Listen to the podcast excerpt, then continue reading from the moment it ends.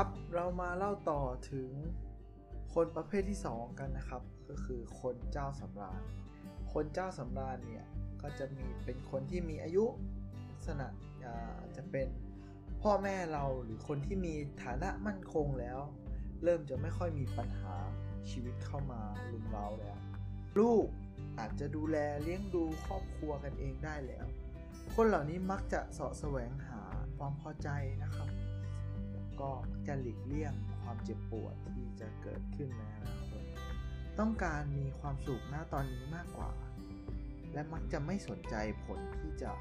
ตามมาภายหลัง คนเหล่านี้ก็อาจจะเป็นคนที่คนคนอีกรูปแบบหนึ่งก็คนที่ไม่มีภาระคนที่ไม่มีลูกไม่มีเมียนะครับ เมื่อใดก็ตามคนเหล่านี้เบื่อเกิดการเบื่อ ความความสนุกความสุขเนี่ย ค่อยๆเจือจางลง จากของของสิ่งหนึ่งที่อยากได้แล้วก็สุขสมหวัง เขาก็จะเริ่มมองหาสิ่งใหม่ เพื่อจะตอบสนองสิ่งเหล่านั้นให้กับตัวเอง บ่อยเข้าบ่อยเข้า จนวันใดวันหนึ่งเขาเองก็จะค่อยๆรู้สึกเบื่อ เบื่อกับความรู้สึกที่ได้มาเบื่อกับความรู้สึกที่เขาเองมีความสุข คนเช่นนี้ก็คือ คนที่มักจะสุขสำราญกับทุกสิ่งทุกอย่างเดี๋ยววันวันหนึ่งความสุขที่มันมากล้น จนเริ่มเกิดความเบื่อหน่ายมากเข้ามากเข้า แล้วก็จะเริ่มเป็นคนที่ไม่มีความสุขณนะ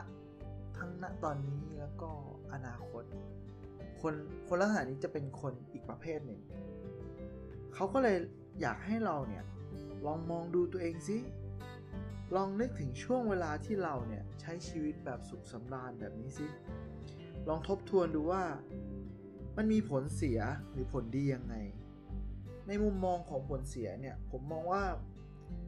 มันอาจจะเกิดจากการใช้ชีวิตที่ประมาทจนเกินไป คือการสุขสำราญมันอาจจะไม่ได้ใช้ความคิดพิจารณาให้เพียงพอว่า สิ่งนี้ที่เราทำอาจจะก่อให้เกิดกับความประมาทได้ เพราะเราเลือกที่จะทำเพื่อความสุขอย่างเดียว ผลดีก็คืออาจจะทำบางสิ่งบางอย่างทำให้เราเนี่ยรู้สึกมีความสุขอย่างลึกซึ้งมากขึ้น เพราะว่าความกังวลหรือความกดดัน